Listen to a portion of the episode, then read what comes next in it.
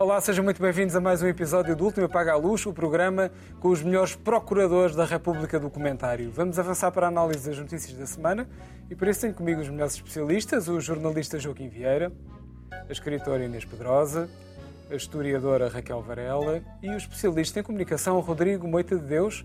Começamos o nosso programa em modo gordas com as melhores manchetes da semana.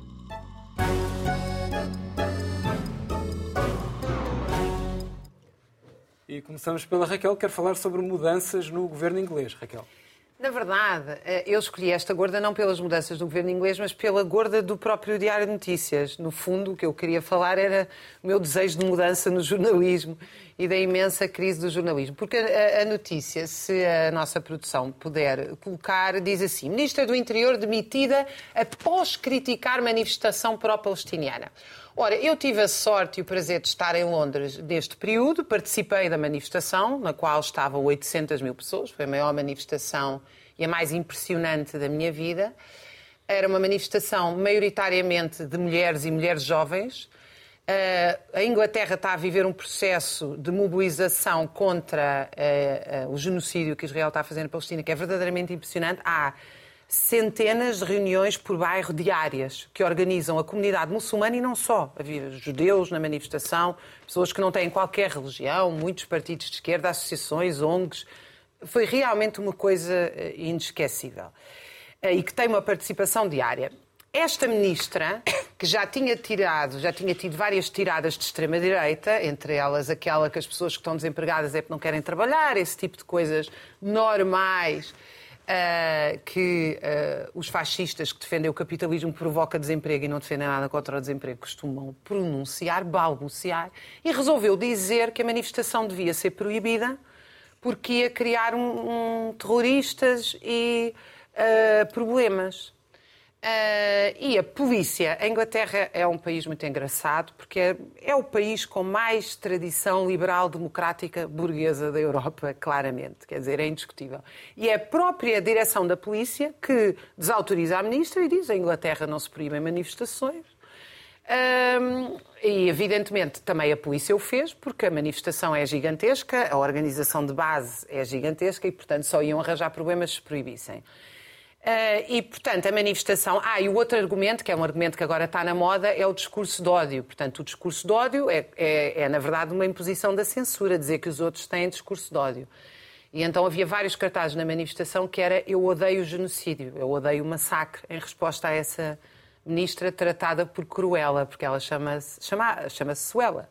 Uh, bom, na sequência da manifestação, ela foi demitida e foi demitida com acusações de vários setores das instituições britânicas a acusá-la de ter ela própria provocado uh, a violência que houve num setor mínimo, que foi um grupo de extrema-direita, entrou na manifestação. Eu, evidentemente, tive sete horas na manifestação e não vi nada a não ser famílias uh, contra o massacre, e, portanto, é uma, foi, uma coisa, foi um epifenómeno de 100 jagunços de extrema-direita que foram lá uh, e arranjaram problemas. É evidentemente que é, infelizmente, no estado dramático de jornalismo, é nisto que se pega.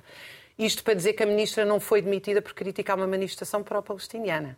A ministra foi demitida porque tentou proibir uma manifestação e associar a comunidade muçulmana ao terrorismo e, e, a mobilização de base levou à sua demissão. Então, a tua notícia da semana, Inês, protestos esta semana nas faculdades em Portugal. Sim, uh, boa noite, antes de mais.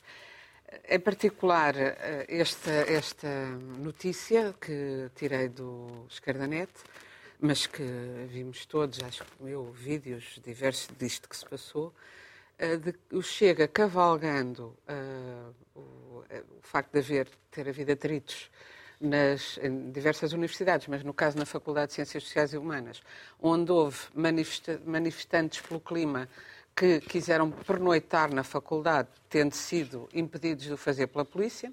No meu entender, eh, bem, porque eh, a universidade não pode ficar aberta toda a noite. Quer dizer, tem de se tomar. Há o direito à manifestação e há o direito também à ordem pública e, portanto, eh, não se pode é usar força excessiva, que parece que terá sido usada em alguns casos. Mas é evidente que. Olha, que até durante a ditadura as faculdades cavalgando. estavam abertas de noite, muitas vezes a produzir panfletos contra a ditadura. Mas, mas não estamos em ditadura. Não, Portanto, essas aproximações, há uma pequena diferença entre estar e não estar em, em ditadura, entre o direito democrático às pessoas eh, se manifestarem uh, e, o, e o não direito e, portanto, terem de o fazer de uma forma... Achas bem que a polícia... Enfim, eu devo dizer um disclaimer eu... que é a faculdade onde eu dou aulas e, portanto... E é a faculdade onde eu estudo eu, também, eu onde eu estudei não, estudo. Eu mas... não concebo historicamente a ideia da polícia entrar numa faculdade, seja ela qual for, porque isso põe em causa a autonomia universitária. Não, não, não. põe em causa... Não, a universidade faz parte das instituições do Estado e, portanto, tem que ter regras de funcionamento, porque senão também ocupávamos a universidade, íamos para lá dormir, uh, se calhar até seria justo em alguns casos, e não pode...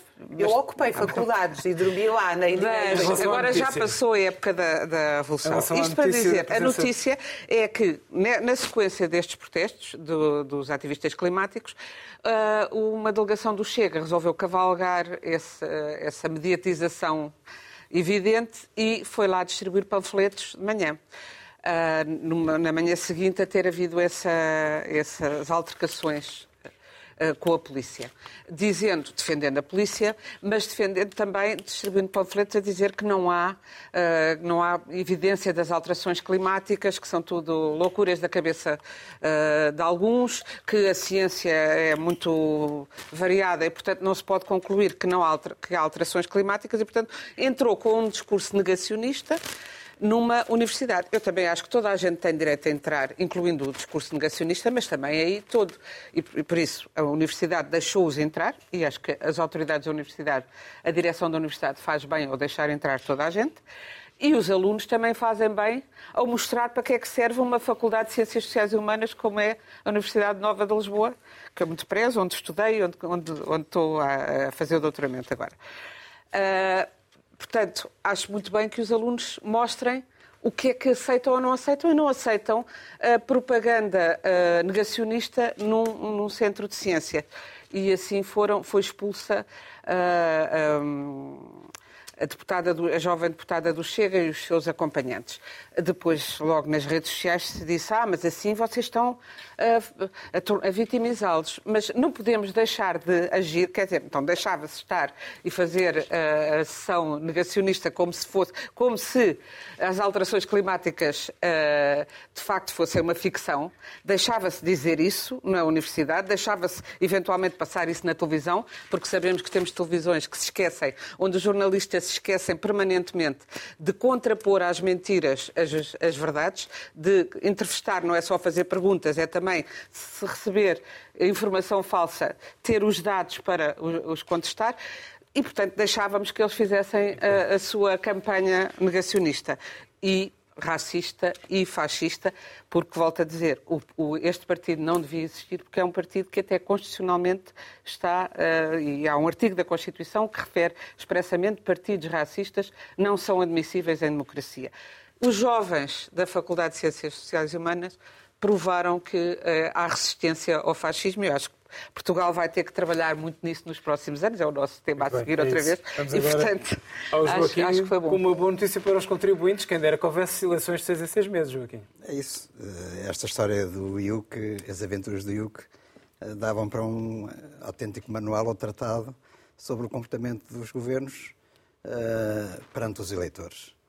Uma medida que era ótima e que era necessária, que era ecológica, e tudo isso numa certa altura, porque as eleições iam só existir daqui a praticamente três anos, eh, de repente passou a ser uma medida que não convém porque as eleições são daqui a quatro meses. E também depois das manifestações. E, e portanto, tudo isso, claro, porque o PS percebeu, tomaram o pulso à opinião pública e percebeu que não estava a, a vingar. Uh, e, portanto, o, o, grupo parlamentar do PS que se preparava para aprovar esta medida, se não houvesse dissolução da Assembleia da República, neste momento vem dizer que a medida sai do orçamento. Uma manifestação uh, por dia, o bem que fazia. exatamente. Portanto, uh, de facto, isto mostra que os governos uh, governam muitas vezes para eleições, para conquistar o eleitorado. E, portanto, umas alturas, sobretudo no princípio da legislatura, aplicam-se certo tipo de medidas, depois para o fim, quando se aproxima a data eleitoral, aplicam-se outras que são mais populares para conquistar votantes para conseguir ganhar as eleições a seguir. Sublinho que Fernando Menino, apesar disso, disse hoje que continuava a manter uh, a utilidade dessa medida e, portanto, não retirava uh, nada daquilo que estava no orçamento relativamente ao IUC. Mas não foi assim e, portanto, a medida vai desaparecer. Muito bem. Rodrigo, Assembleia Geral do Futebol Clube do Porto, uma animação. É, é verdade, havia uns sócios do Futebol Clube do Porto que queriam fazer umas perguntas incómodas e aquilo, pronto, parecia uma recepção do Chega na, na Universidade Pública. Um, é verdade, não é? Há que impedir esta gente de falar fora do sítio, não é? Não podemos deixar agora as pessoas dizerem aquilo que entendem, não é? Nos espaços próprios. Um... Ah, o espaço próprio é, é uma faculdade? Para, uh, para, Sim, para eu, eu, eu, entre, eu, entre a visão, eu entre a visão de, da universidade é uma comuna, uh, em que toda a gente acampa lá, e a visão de que só falam alguns, uh, quer dizer, eu tenho a certeza que há de ver aqui um meio termo. Mas, mas, mas, o meu tema não era, não, era, não era a universidade. A equivalência entre a mentira, a verdade, o racismo, o fascismo e o que não está é? cheio de professores, para que alguém ah. depois explique essas diferenças, ah, não é? Sem, sem fazer daquilo uma comuna não é? A cultura do cancelamento está muito na moda nos Estados Unidos. Cultura do cancelamento. Eu não sei, nem, nem, Pois, sim, se calhar é um bocadinho. Uh, mas aqui no Futebol Clube Porto é uma coisa pior, porque aqui no Futebol Clube Porto não é, não é tanta questão da liberdade de expressão, é muito mais. Era para onde eu queria pegar, era a questão das claques.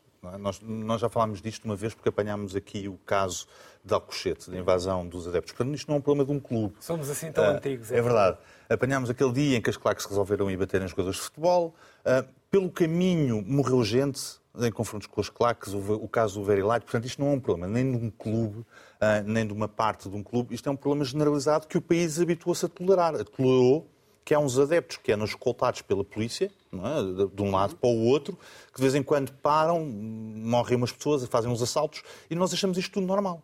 Uh, uh, e só há um caminho. Primeiro, é deixarmos de ser tão tolerantes. A segunda é extinguir as claques de uma vez por todas. Tem uma resposta simples.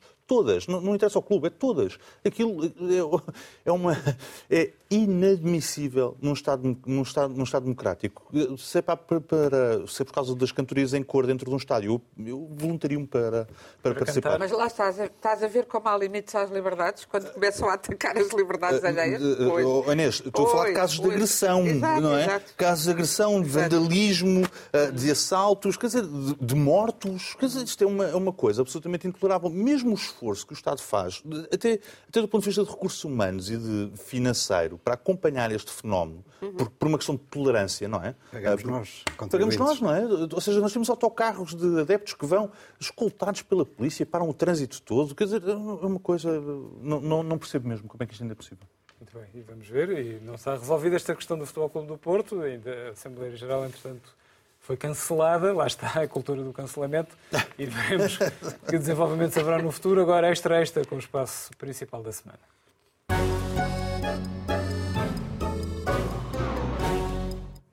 Ora, esta semana voltamos a falar do assunto do momento que está cheio de sumo, mesmo, mesmo, mesmo muito cheinho. Desde que soube das investigações do Ministério Público no âmbito da Operação Influencer, que é um grande nome, atenção, apesar de eu pensar que influencer era uma daquelas pessoas que recebia shampoos e cremes à borla. Enfim, este tema tem sido um vê-se vias político. Governo de saída, ministros de missionários e suspeitos postos em liberdade depois de serem afastadas as suspeitas de corrupção. Mas ainda a procissão vai no adro. O presidente Marcelo, por exemplo, parece estar em todas. Com Costa, com Centeno, com a procuradora Lucília Gago, a quem não se ouve um pio, e no PS começaram as movimentações com o neto de sapateiro mais famoso do país a tomar a dianteira. Mas começando pela Justiça. Vão ser meses animados, Inês. Eu estou a rir, mas não tenho vontade de de rir. E estou a rir da tua apresentação. Estás a dizer, tu estás no bom caminho para ser influencer. Achas? Não houve um senhor que te pagou uma, uma refeição esta, esta semana, semana por é pertenceres ao... Espero que não haja escutas do nosso almoço. Exatamente. Pai, 15 euros, não é? Ou vê lá, é a partir dos 25 já entra para o processo é do Ministério Público. E, portanto, é, é melhor do que os shampoos só. Eu também pensava assim, mas isto é um bocadinho melhor. É embora... recebimento de vantagem. recebimento de vantagem. É um rigor, é um rigor jurídico da coisa. Mas, mas a situação não é nada. É, é mesmo muito perigosa. Não é inédita. Eu gostava de pedir que a nossa produção pusesse uma imagem que tem exatamente nove anos hoje, é do, do capa do Correio da Manhã. Reuniões suspeitas tremam ministro sobre Miguel Macedo em 2014 uh, no dia de hoje, em 2014, em que, uh, e agradeço ao, ao Luís Paixão Martins, que foi quem pôs isto no, no Twitter hoje que eu, que eu vi, mas é muito adequado, porque este, este ministro demitiu-se, Uh, para, para que a Justiça fizesse o seu trabalho, demorou quatro anos, e foi completamente ilibado. Agora, no caso vertente, temos um governo que caiu por suspeitas que esta semana se vieram a verificar, pelo menos no entendimento do primeiro embate do sistema judiciário de investigação com o sistema judicial propriamente dito, que é o juiz de instrução. O juiz de instrução teve a desfibrar eh, os indícios e as suspeitas, não encontrou corrupção, encontrou três ou quatro uh, hipóteses de crime de tráfico de influências e mais nada.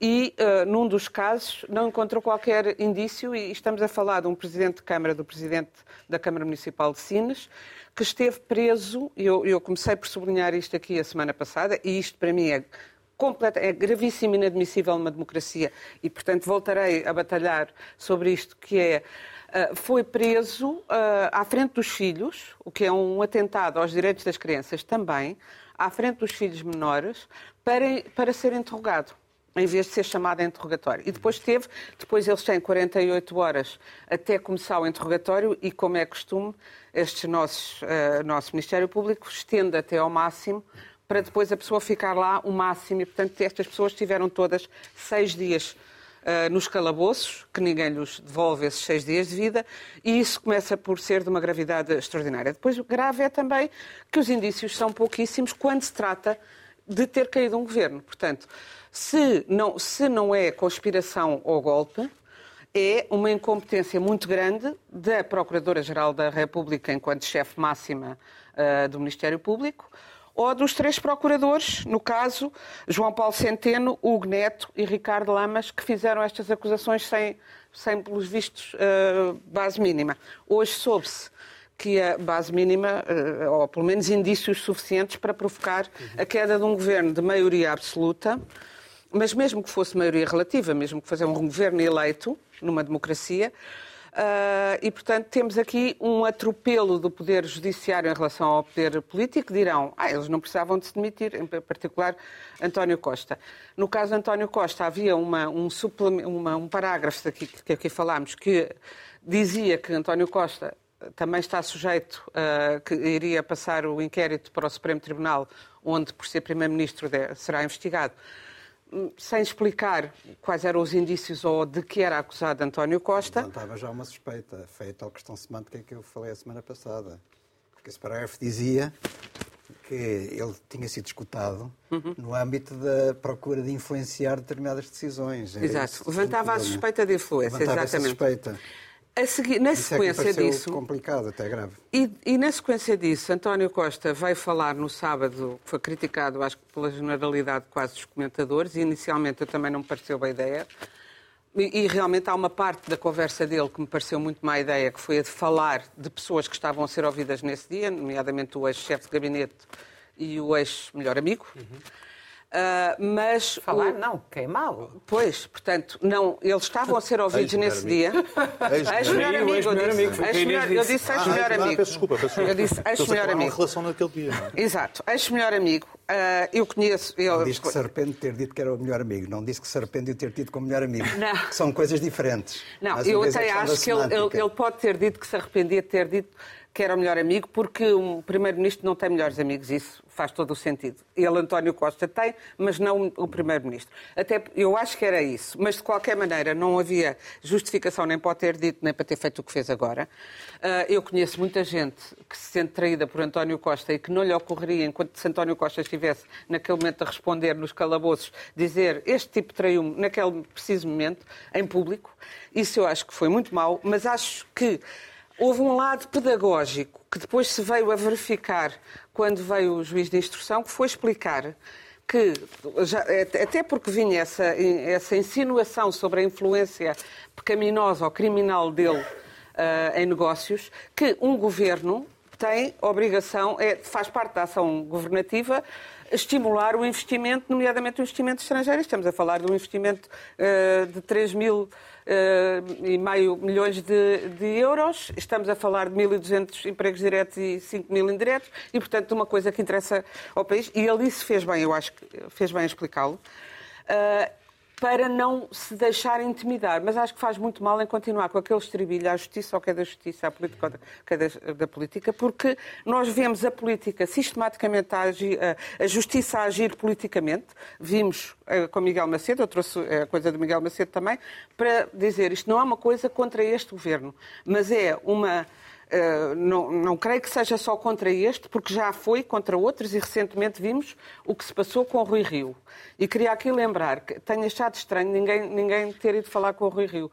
Mas eu acho que a comunicação social também não está muito interessada em falar com o Rui Rio, porque a comunicação social vive muito das borlas do Ministério Público, porque é mais fácil ter os processos e fazer notícias do que fazer a investigação própria. E o Rui, mas Rui Rio quis fazer um, uma remodelação na Justiça, quis um acordo de regime com.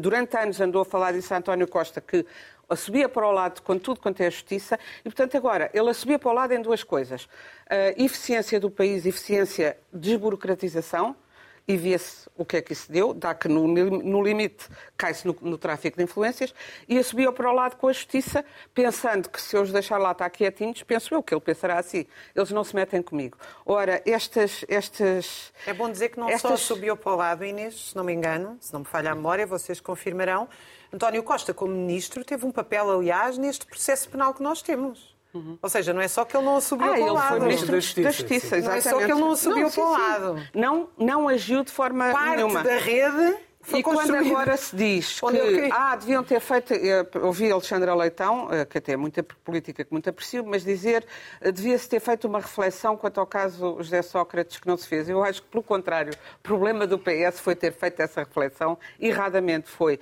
ah, se ele está a ser atacado pela justiça, os envelopes, dinheiro, aquilo tudo, nós não queremos ter nada a ver e nós não tocamos na justiça. Por isso, de facto, passaram-se governos diversos com várias ministras da Justiça, das quais a gente não sabe uh, praticamente o nome, não se lembra do nome, nem nunca vê a cara, vemos-la no início do ano judicial e acabou. Na Justiça, uh, e, e, não se fala só disto, os, os, atrasos da Justiça, o facto da Justiça ser também um bem que só é acessível aos ricos, nada disso foi tratado porque não se pode mexer e a prova que não se pode mexer é que assim que se mexe, agora toda a semana o que é que nós vimos? Vimos a senhora Procuradora justificar a porcaria que fez, qualquer médico que tenha um erro médico tem que responder por ele, um carpinteiro, qualquer pessoa. Eles não têm que responder? Não. Só vemos o senhor, o sindicato, o senhor Adão do Sindicato dos eh, Magistrados. Magistrados do Ministério Público, em todos os canais de televisão e todas as rádios, a dizer ah, isto é muito normal. Ah, pois, não havia indícios? Parece que não, mas isto ainda falta agora Vamos o recurso. Joaquim, para tentarmos Epá, dar Estão a brincar com o povo. Curtas. Joaquim. Bom, eu acho que toda a gente esteve mal neste processo, que é uma coisa absolutamente extraordinária. Não há uma, um comportamento, uma atitude que se possa dizer que seja virtuosa no meio disto. A começar por António Costa, pela equipa que, de que se rodeou, pelas pessoas que teve ao seu lado, uh, em primeiro lugar o próprio chefe de gabinete, Vítor Scária, porque ele sabia perfeitamente e tinha informação sobre o que era Vítor Scária na relação com o Sócrates. Já aqui falei há oito dias, não vou repetir isso. Mas, de facto, era uma pessoa que não era recomendável para ter ali, porque mais tarde ou mais cedo poderia haver uma bronca. E, e, e houve. Pode não ter nada a ver com este processo, Uh, e Vítor Scari até pode estar inocente, mas estar a guardar no gabinete, ao lado do gabinete do Primeiro-Ministro, 75 mil euros em dinheiro vivo, escondido em caixas de vinho e livros, isto não é normal. Até devo dizer uma coisa, Inês. Eu acho que o António Costa deu a conferência de imprensa no sábado para se distanciar de Vítor Scária, porque provavelmente ele considera que isto foi uma punhalada nas costas.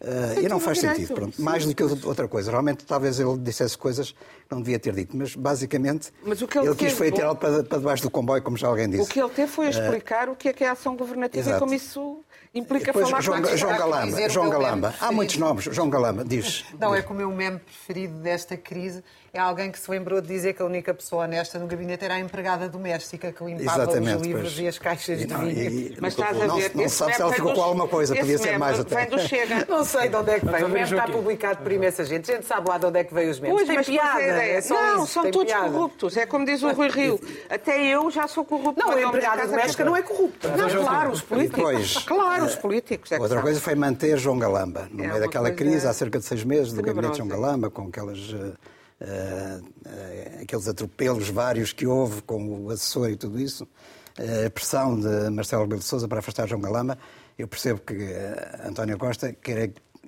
quer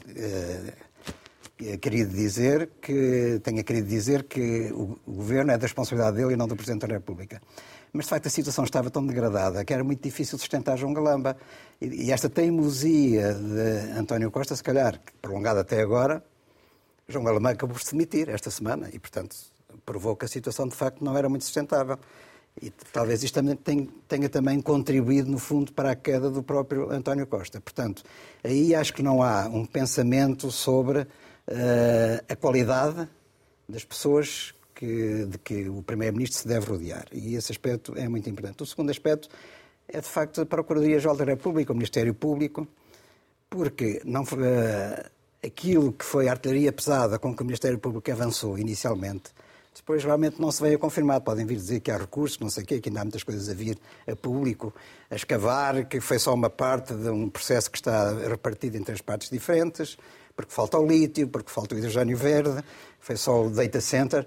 Mas o facto do juiz de instrução vir dizer que, aliás, eu já tinha dito aqui, aquilo estava na cara, estava visível, eu há oito dias disse aqui neste programa, que lida em diagonal até aquela indiciação, não havia nenhum indícios de corrupção ali, não havia, não existia. Onde é que está a corrupção?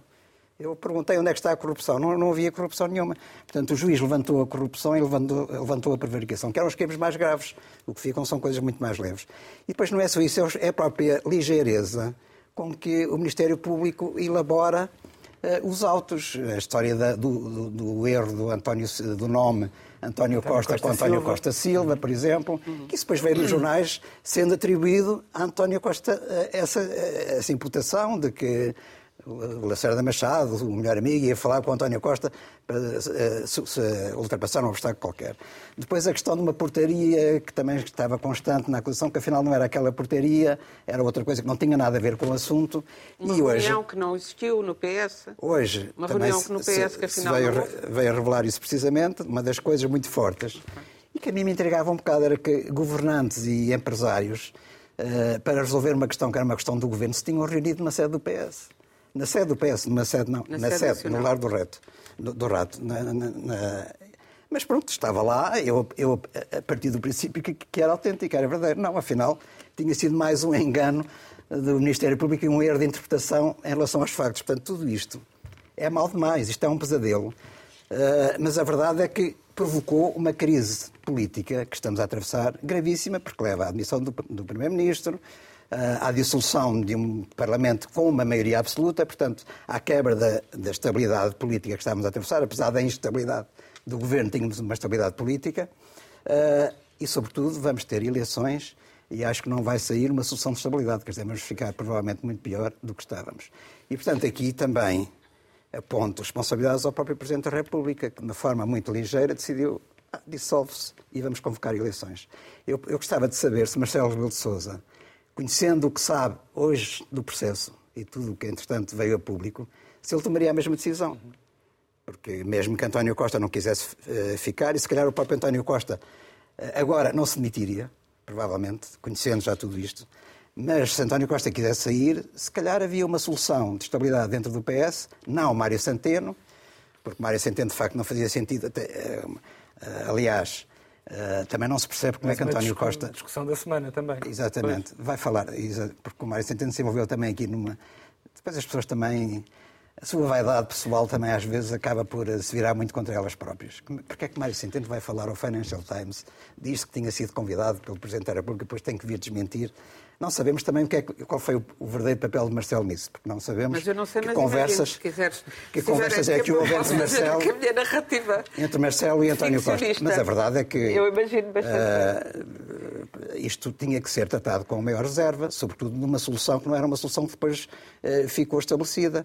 E, aliás, imaginemos o que é que seria Mário Centeno esfiar o governo, que era um governo para durar até ao fim da legislatura, portanto mais de três anos, com um líder do PS, que entretanto o PS vai eleger, uh, e que não era Mário Centeno. Qual era o papel que esse líder do PS teria perante o governo? Era uma coisa que não faz qualquer sentido desde o princípio do nosso sistema democrático.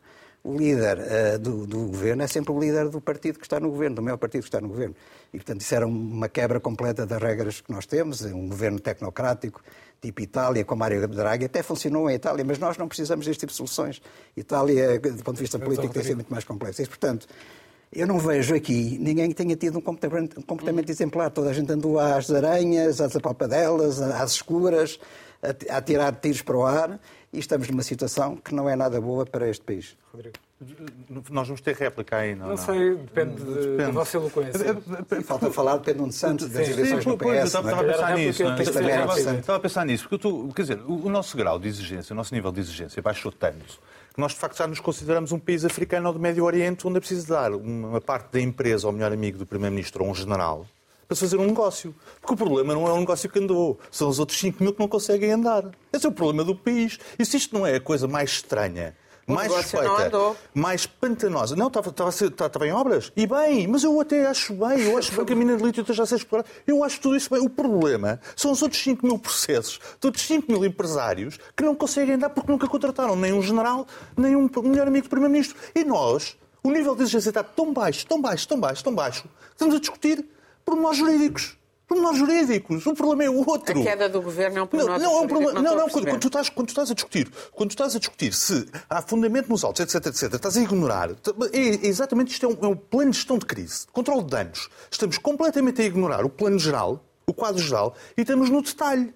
Estamos no detalhe jurídico. Houve lá é- o detalhe é que há um processo que fez cair um oh, governo. Inês, não, não, não, não. Depois, então. essa, essa, essa, é a terceira medida do controle de danos. Essa é a terceira medida do controle de danos, porque não é o processo que faz cair o governo. Então é o quê? Não, o, não é o processo que faz cair o governo. Posso fazer uma pergunta? Podes, claro, desculpa. Uh, só isto. estou a falar muito apaixonadamente, não, mas é mal. Mas é ainda bem. Que provar que este projeto foi aprovado e estava aí para a frente porque tinha como consultor o melhor amigo do Não, alguma dúvida? Alguma, alguma dúvida? Porque tu ires buscar, tu és buscar toda a lista de todos os projetos projetos que estão parados no país. Todos. Mas havia todos. mais concorrentes mas, e Não, mas há, há outros, há outros projetos, há outros projetos a fazer pedidos especiais que estão todos parados, mas, mas o ICEP tem centenas. Centenas. O prazo de licenciamento de uma eólica está entre 7 e 8 anos. 7 a 8 anos. 7 a 8. Vocês acham isto admissível? É, é nós explicarmos que, de facto, este país funciona como em África, é melhor chamar um general, pronto, e nós pagamos a um general. Nós pagamos, damos-nos uma vez, só damos uma parte da empresa e a coisa anda. Portanto, como há muita burocracia, não, não, não é burocracia. cair por não, causa da burocracia. Não, Inês, é pior. É pior. Ah, nós, na prática, estamos a criar dificuldades para vender as facilidades. Porque nós temos um sistema chamado uh, PIN. Mas como o PIN não funciona, temos um projeto, é, é, projeto de interesse nacional, nacional, que é um projeto que tem uma espécie de via verde para investimento, que já de cima é uma coisa extraordinária. Portanto, se eu quiser investir, tenho que me candidatar a ser um PIN e depois. Uh, pronto. Como o PIN não funciona, criamos uma coisa chamada PIN, que é uma espécie de via verde, ainda mais via verde. Como nada disso funciona, temos o melhor amigo do Primeiro-Ministro. E não, eu, eu, disse aqui na semana passada que não acreditava no cenário da corrupção, mas é irrelevante porque eu não vou discutir o caso jurídico. Isto é um caso de extorsão. E o país está a fazer extorsão sobre os empresários. É, está a fazer extorsão. Mas Isto é extorsão. E, tu tens extor, e a extorsão de um governo eleito pelo Ministério Pronto, Público agora, agora, vamos, agora vamos, agora vamos. Não, tens nada a dizer sobre esse... baralhar é completamente, conseguimos baralhar completamente aquilo que é o julgamento político, que é isto não, não é correto. Já nem vou repetir a expressão ética republicana. Isto não é normal. Não é normal. E, portanto, como não é normal, chamas um. Não, não estou a dizer um... que seja crime, Inês. Não estou a dizer Arranjas que... um procurador Inês, que te não, estou, não estou a dizer que, não estou a dizer que seja crime. Pois. Estamos a confundir aquilo que é o julgamento político com o processo judicial. E estamos a, e estamos a discutir o pormenor do artigo 14. Eu não sei o suficiente para discutir o pormenor do artigo 14. Não sei mesmo. Mas parece frágil o processo judicial, pelo menos pelas notícias da semana. Mas, mas é que o problema não é o processo judicial. E, e até podemos. E, e a segunda parte, que é o segundo eixo, que é a desvalorização, a desvalorização ou a valorização de determinados erros. Não é? Porque nós até, até, enumeram os erros do Ministério Público. Está tudo certo. Aliás, para, para ilustrar os erros do Ministério Público, dá-se a ideia de que eles até saíram em liberdade. Nisso ainda tem toda a razão. Eles nem nunca deviam ter estado presos. Nunca. Mas é, já é um hábito. Não, não é mas é um hábito. Vez. É. E instaurou-se é essa cultura, essa cultura de que um bom, bom, bom para, para que o interrogatório seja frutífero é deixá-lo lá secar durante uns 3 ou 4 dias. É. E pior, e a prisão preventiva é aplicada a toda a gente. Eu, sou, eu continuo, já disse isto neste programa há vários Também meses atrás. Há anos. Eu acho que prisão preventiva aplica-se a crimes de sangue. Só. E a mais ninguém. Mais ninguém Sim. pode ter roubado o país inteiro. Não também. se aplica. Não. O, o, erro disso é terrível. Isso não estou de acordo, mas também já discutimos isso. Mas, uh, não vamos voltar a esse. O, o terceiro eixo é, é, esta última parte, não é? Que tem a ver com a sobrevivência política do próprio Partido Socialista, que é o ring fencing à volta do Primeiro-Ministro. Que é, o ring fencing é, na prática, a proteção da figura de António Costa, que é um tipo muito azarado muito azarado. Ele confia muito nas pessoas. É um tipo que foi durante oito anos Primeiro-Ministro, não sei quantos anos, Presidente da Câmara Municipal de Lisboa e, coitadinha, é naif. É ingênuo. Tem tido muito azar sempre com os ministros, os secretários de Estado, o chefe de gabinete, os melhores amigos. O homem foi enganado por toda a gente. Só por causa disso. O homem não pode ser primeiro-ministro. Um tipo que passa a vida a ser enganado pelos amigos não pode ser primeiro-ministro. Mas isto é uma coisa óbvia. Um tipo que é tonto, naif, ingênuo, não pode ser primeiro-ministro. Olha que o Cavaco também foi imenso. muito. Também, também se queixou muito. também se queixou. E também teve uns amigos um bocado complicados. Para terminar, para terminar. Acontece. É. Para terminar, porque é o resultado final destes três, destes três eixos, que é o eixo final, que é esta ideia de que foi o, que o Primeiro-Ministro foi demitido e a Assembleia dissolvida quase contra a vontade. Eu, eu lamento imenso, eu vi na televisão. O Sr. Primeiro-Ministro até apresentou uma demissão bastante airosa.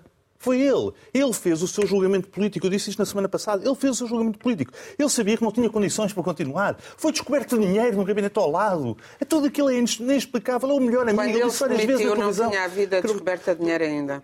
Eu não se sabia que tinha sido Ele não descoberto. sabia. Estavam as buscas a decorrer. Pronto. Ou, ou- ou não, eu não sei a parte da cronologia, mas que ele não tinha condições para mas continuar, não não podia ter condições para continuar. E o, Mas- senhor, e o senhor Presidente da República aceitou com uma rapidez extraordinária também. Se tiver, se tiver só dois minutos, só dois minutos, só dois minutos, Raquel. Por- Porque o problema aqui, de facto, é político e tem a ver com a gestão do Estado. Eu, eu trouxe uma, ah, o exemplo do lítio, porque eu sei que a Raquel, não é por causa disso que eu trouxe o exemplo do lítio, não sabia que a Raquel ia falar sobre o lítio. Dizer-vos que a descoberta de lítio em Portugal, a prospecção é de décadas, é? a descoberta é de 2016. Portanto, em 2016 nós descobrimos que tínhamos a oitava maior reserva do mundo, de lítio. Uma coisa que é realmente necessária para fazer a transição energética. Em 2018, foi preciso dois anos, dois anos, vou voltar a repetir, dois anos, nós aprovamos uma estratégia. É uma estratégia ali para académicos. O concurso, o concurso para, primeira, para as primeiras minas, em 2022. Portanto, nós precisamos quatro anos para fazer o caderno de encargos de um concurso. Não é? Em 2023, portanto, este ano, foi aprovada uma zona, uma exploração. São seis. São seis. Seis. Estamos a falar sete anos. Sete anos. É- é- é- Isto, é um convite, isto não é um convite à corrupção, isto é um convite à extorsão. Isto é, Raquel. é extorsão. Vamos lá, Raquel. Eu tenho muita. Eu concordo ah, com uma questão com o Rodrigo e depois discordo de tudo o resto. Claro, que é evidente. normal. É evidente, é assim. Evidente. Estamos, estamos aqui para isso. Estamos aqui para Evidente. isso. Escolheram-nos para isso. Ahm, que é, eu acho que nós estamos a discutir a espuma dos dias. Embora eu, quando leio as pessoas que conhecem o funcionamento do processo penal, do Ministério Público, destas prisões preventivas, acho que, ah, quer dizer, nós todos nos sentimos muito pouco confortáveis com estas prisões em direto, com prender pessoas à frente dos filhos, com e, que tudo isto. ah, e tudo isto se soma ao facto que em Portugal não existe justiça, porque a justiça não é uma confissão religiosa para nós nos livrarmos de uma culpa. A justiça ou é a reparação das pessoas. Eu, eu não posso, como professora, dizer que vou dar uma cadeira em seis meses, mas dá-la em dez anos e dizer aos meus alunos: olha, desculpa, o senhor tem que ficar aqui dez anos para aprender o que eu era suposto fazer em seis meses. E isso faz-me uma fraude, não faz-me uma professora se eu passar uma cadeira de seis meses para dez anos. Portanto, evidentemente há aqui um problema estrutural. Agora, eu não queria também me centrar nisso, porque eu acho que o problema de fundo não está a ser discutido. E para mim o problema de fundo é o PRR, que nunca ninguém discutiu. Ou seja, e é aqui que eu discordo completamente do Rodrigo. Eu acho que o problema é justamente ah, o PRR, ou seja, transição digital, reconversão verde e resiliência social. Portugal tem as maiores minas de lítio da Europa e, de facto, o que o Estado português fez e as classes dirigentes que mandam no Estado foi dizer o país está à venda.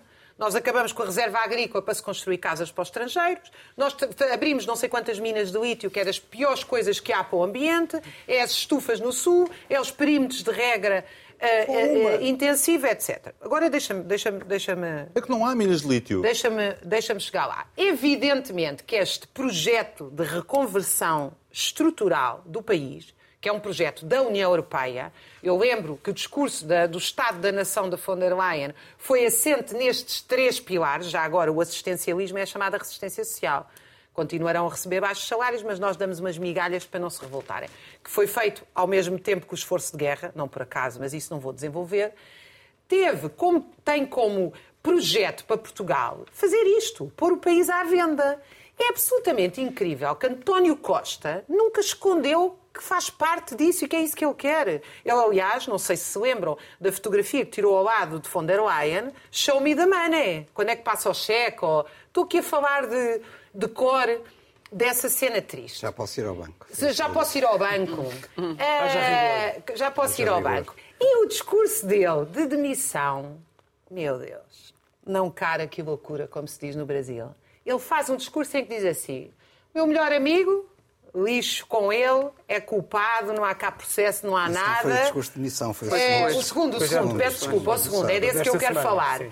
E a seguir ele olha para o país e diz assim: isto vai continuar à venda, nós vamos acelerar para não haver mais burocracia, confiem em nós, venham e comprem o país. É isso, é, foi o que se passou claramente. Então, é absolutamente incrível que nós não façamos uma discussão sobre isto, porque onde é que eu queria chegar? Nós podemos fazer aquilo que tem sido defendido amplamente pelos comentadores e políticos em Portugal esta semana, que é legalizar a, a corrupção e chamar-lhe lobby.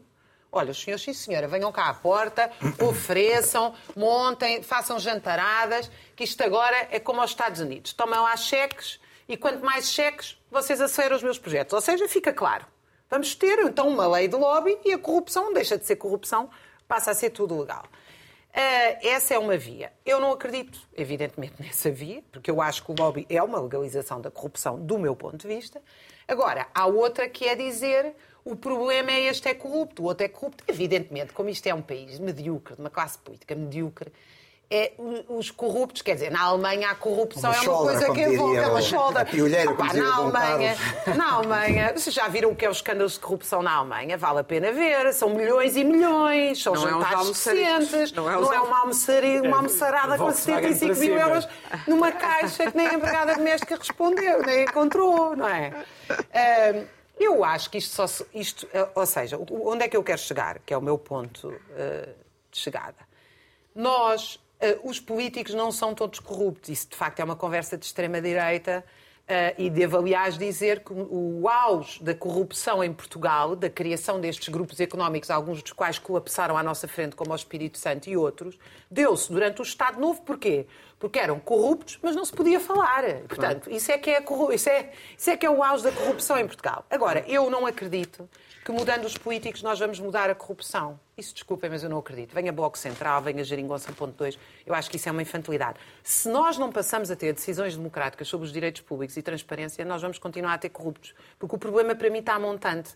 Nós queríamos um PRR, nós queremos um Mas país tem à a venda. lítio, nós queremos Raquel. um país à venda. O- o PRR Desculpa, não tem nada. sim, senhora, É na dois parte anos da antes, conversão verde. Oh, Raquel, mas a, mas a, o PRR... estratégia de 2018 não tem nada a ver com o PRR. respondo, a reconversão verde já vem de muito antes. A pandemia, a guerra só aceleraram. Portanto, estas políticas de um país que está Então a é saco e PRR, está à venda tem- e que é legal... Mas, mas o que é que uma coisa tem a ver com a outra? Desculpa. Eu te estou a dizer é o seguinte: se nós não temos uma discussão que envolva todo o país Mas qual discussão, sobre Raquel? que dinheiro, o que é que nós queremos lítio não é- fazer. Não é discussão nenhuma, é de explorar Oh, lítio ou não explorar lítio. Eu, Isso não tem nada a ver eu com o sou contra PRR. explorar lítio. tu Ah, és a favor de pronto. explorar lítio. Pronto, então não é o país está a Vamos- saque. não. Raquel, Mas não é o país coisa. está a saque, Raquel. Deixa-me só, deixa só terminar, por favor. Oh, oh, oh, Joaquim, eu bebo champanhe. Olha, Joaquim, eu devo dizer que sou uma socialista romântica contra a Então- propriedade privada e bebo Mas é que champanhe. eu vou continuar. o telemóvel é- Vou precisa continuar. do lítio. Mas não, não, não, Eu- Vai para a Raquel concluir e concluir. não Não, sem outra, lítio. Raquel. Acho que não há nenhuma discussão, é- nem a minha, nem a vossa, ninguém é chamado neste país a decidir se devem haver minas de lítio ou não, se queremos mais lítio, se queremos mais telemóveis ou discutido. não. Foi muito se queremos. Foi Isso não é nada discutido, isso é Foi, só foi é decidido Não foi. no seio da classe política Oh, fechada Raquel, entre por si. amor de isso promove a Deus. corrupção. Raquel, por amor de Deus. Foi promove a posto à consulta pública, como todos os Por- grandes por- projetos. Aliás, e, deve, e acrescento Oh, oh, outra coisa. Eu acho que vocês estão a tirar da equação a brutal instabilidade político-social, que é, eh, evidentemente, que o PS, normalmente o PS, uma vez Marcelo Rebelo de Sousa disse isto, ah, o PS quando está no governo a esquerda acalma-se e os sindicatos acalmam-se. Isso acabou. Bom, Nos últimos 5, 6 Raquel, anos não há acabou. saque nenhum, há portanto, não, não, há saque, social. não há saque nenhum. Aquilo que se passa é que tu não gostas de minas de lítio. O que Não, eu não, acho eu não que gosto isso é um razoável. país. Não vale a pena estar a romancear em cima do assunto. Eu não gosto de um Pronto. país que usa o dinheiro dos contribuintes para fazer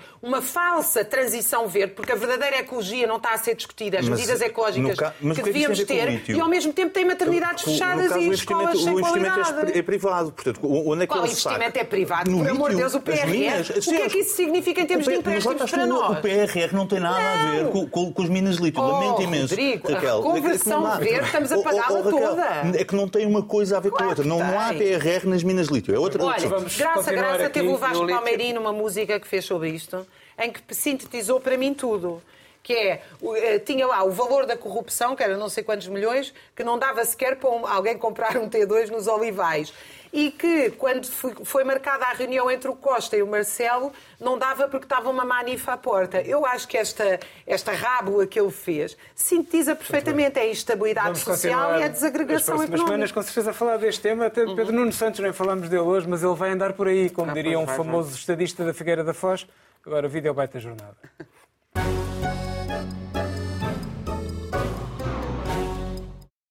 Diz-me uma coisa, nascido e criado aqui no Porto? Na Ribeira do Porto. Na Ribeira do Na Porto. Ribeira mesmo. E esta paixão pelo FQP, como nós dizemos, Sim. Futebol Clube Porto, quando é que começou? Tá bem, a minha primeira imagem e lembrança que tenho de, de Futebol Clube Porto foi quando o Porto ganhou o título 78-79. Eu tinha 4 anos ainda no antigo estádio das Antas. Exatamente. E uh, estar ao colo do, do meu pai e de, de me assustar com os foguetes. Foi, acabou o jogo, só me lembro disso, ao fim houve foguetes e eu fiquei assustado e comecei a chorar, por isso a minha primeira lembrança. Foi a chorar pelo foi Porto? a chorar pelo Porto. A chorar de alegria, porque. Não, ali naquele momento foi a chorar de susto por causa dos foguetes. Dos tempos em que não era Fernando Madureira a assustar terceiros. Decidimos com amizade, até para a semana.